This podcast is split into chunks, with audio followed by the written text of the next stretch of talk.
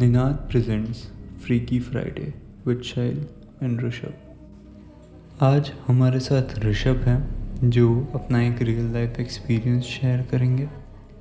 ऋषभ गुजरात के मोरबी डिस्ट्रिक्ट से है और ये घटना कुछ 2-3 साल पहले घटी थी।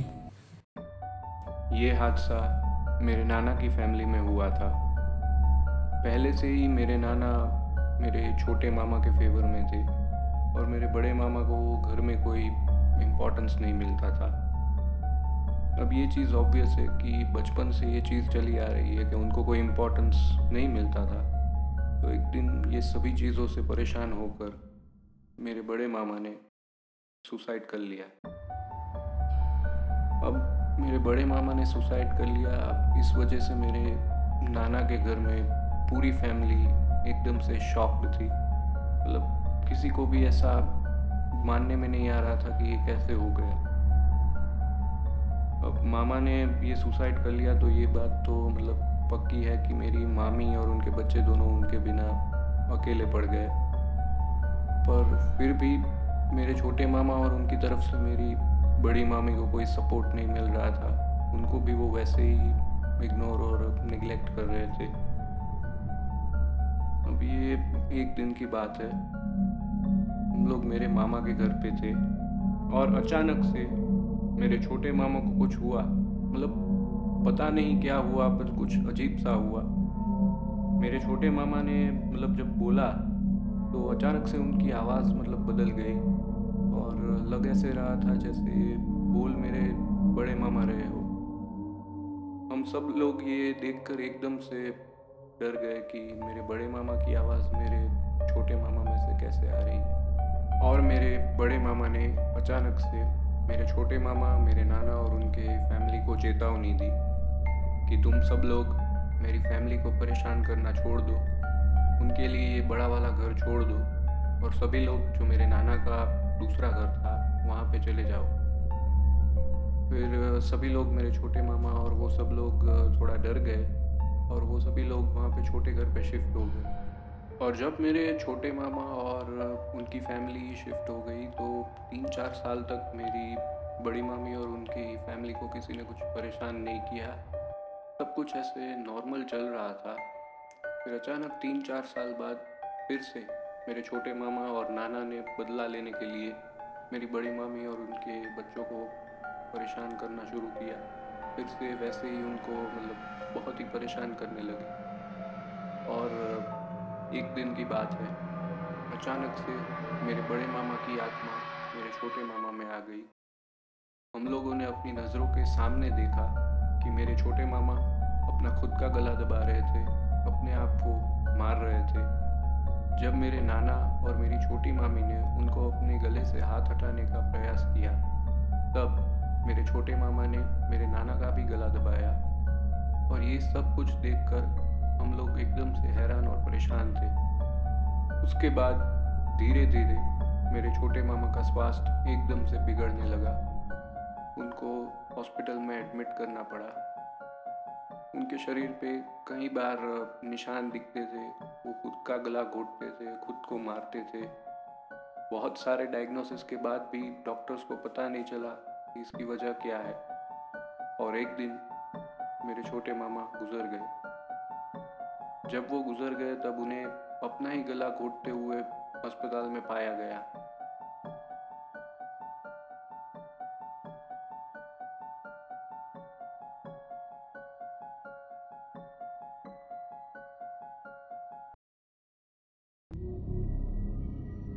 Rishabh was keen on sharing his story and will be inviting more people who want to share their real-life paranormal experiences.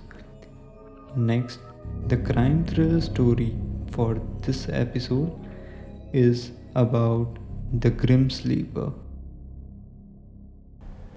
Today we bring to you a nerve-wracking story of the Grim Sleeper. In mid-1980s, the Los Angeles Police Department became aware of an apparent serial killer targeting black women who were chronic drug users and sex workers. The killer, dubbed as the Southside Slayer, was believed to be responsible of stabbing and strangling at least 13 sex workers between 1983 and 1985. At one point, the murders were known as the Strawberry Murders, strawberry being slang for a woman who exchanges sex for drugs. He earned the name Grim Sleeper when he took a 14-year break from his crimes between 1988 to 2002. The name is Lonnie David Franklin Jr., born in South Central Los Angeles, California on August 30, 1952. He joined the US Army and was posted in Stuttgart, West Germany. Franklin and two other servicemen stationed in Stuttgart stopped to ask directions from a teen and then offered her a ride home. When she accepted, they put a knife on her throat, drove her to a field, and repeatedly raped her. She was able to feign interest in Franklin and asked for his phone number, by which the police identified him. He was given a dishonorable discharge from the United States Army on July 24, 1975, after having been released from prison for his conviction of gang raping the 17-year-old girl. In September 1985, the LAPD described the case to a press conference and asked for tips from the public.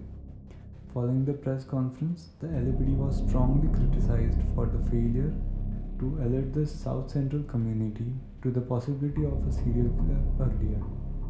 Many community activists like Margaret Prescott held weekly protests outside the LAPD headquarters in an effort to pressured the department into informing the task force to investigate the murders. By January 1986, 15 murders had been linked to the case. More detectives were added to the joint LAPD Los Angeles County Sheriff's Department investigation, which had become known as the Southside Slayer Task Force. But by 1986, the case was still under investigation. Prescott formalized her group of activists as a community group called the Black Coalition, and in March 1986 pressurized the Los Angeles City Council to increase the reward money they were offering for information on the killings from $10,000 to $25,000. By late 1986, conflicting modus operandi and suspect descriptions caused the investigators to doubt their original theory of a serial killer responsible for all the murders. Evidence suggested that several serial killers, possibly 4 or more, were murdering women in South LA. The Southside Slayer Task Force began to be wound down in 1987 because of the lack of results relative to the expense and manpower being used. Task Force Commander Lieutenant John Zorn told the Los Angeles Times in December 1987 that the flow of clues is almost non-existent at this point.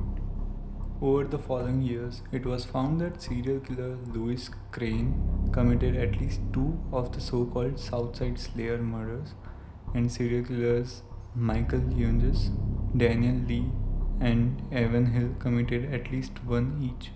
One particular group of killings, which were linked by common elements including the use of a .25 caliber firearm, remained unsolved and unaccounted for by any other known serial killer.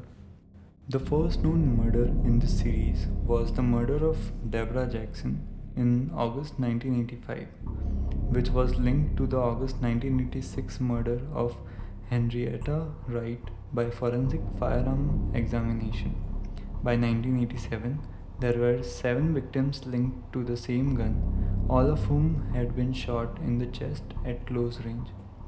2 decades later, the perpetrator of these crimes was dubbed the Grim Sleeper due to the long period of apparent inactivity between murders.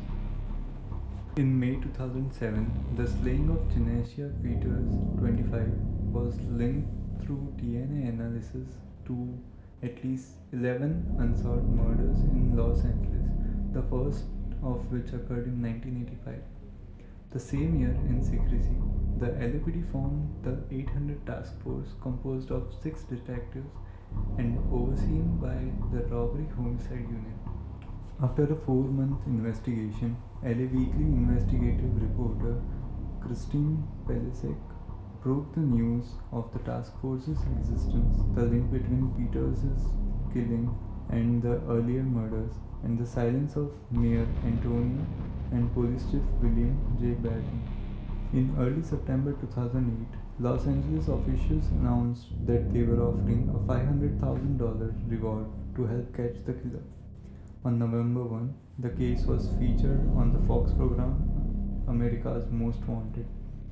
On February 25, 2009, Bratton addressed the press for the first time regarding the case, at which time the police formally gave the killer the Grim Sleeper nickname chosen by LA Weekly. On July 7, 2010, Franklin was arrested. The Los Angeles County District Attorney's Office charged him with 10 counts of murders, 1 count of attempted murder, and special circumstance allegations of multiple murders in the case. Los Angeles District Attorney Steve Cooley identified the suspect as 57-year-old Lonnie David Franklin Jr., a mechanic who worked between 1981 and 1988 for the City of Los Angeles in the Sanitation Department and briefly for the LAPD. Franklin was identified for arrest, at least in part, on familiar DNA analysis. Franklin's first victim was Sharon Alicia Dismick, who was killed on January 15, 1984.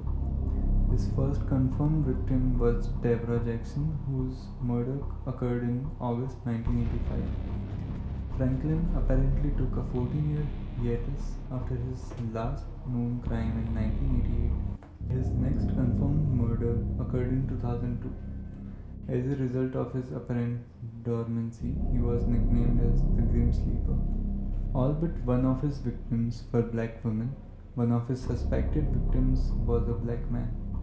Many of his victims were sex workers, and Franklin was known to have had frequent contact with sex workers. All of his victims were found outdoors, often in alleys or short distance from downtown LA. He shot all of his victims with a .25 caliber gun. Franklin took many photographs of nude women and kept the records in his garage. His sentencing hearing began on May 12, 2016, and on June 6, 2016, a Los Angeles County jury sentenced Franklin to death. On August 10, the Superior Court sentenced Franklin on each count, naming the individual victims. While serving his life sentence, on March 28, 2020, Franklin was found dead in his cell. His cause of death is pending the results of an autopsy. However, there were no signs of trauma. Putting an end to this thrilling adventure. If you liked it, then do follow us here and on social media to stay updated, and stay tuned for our next episode.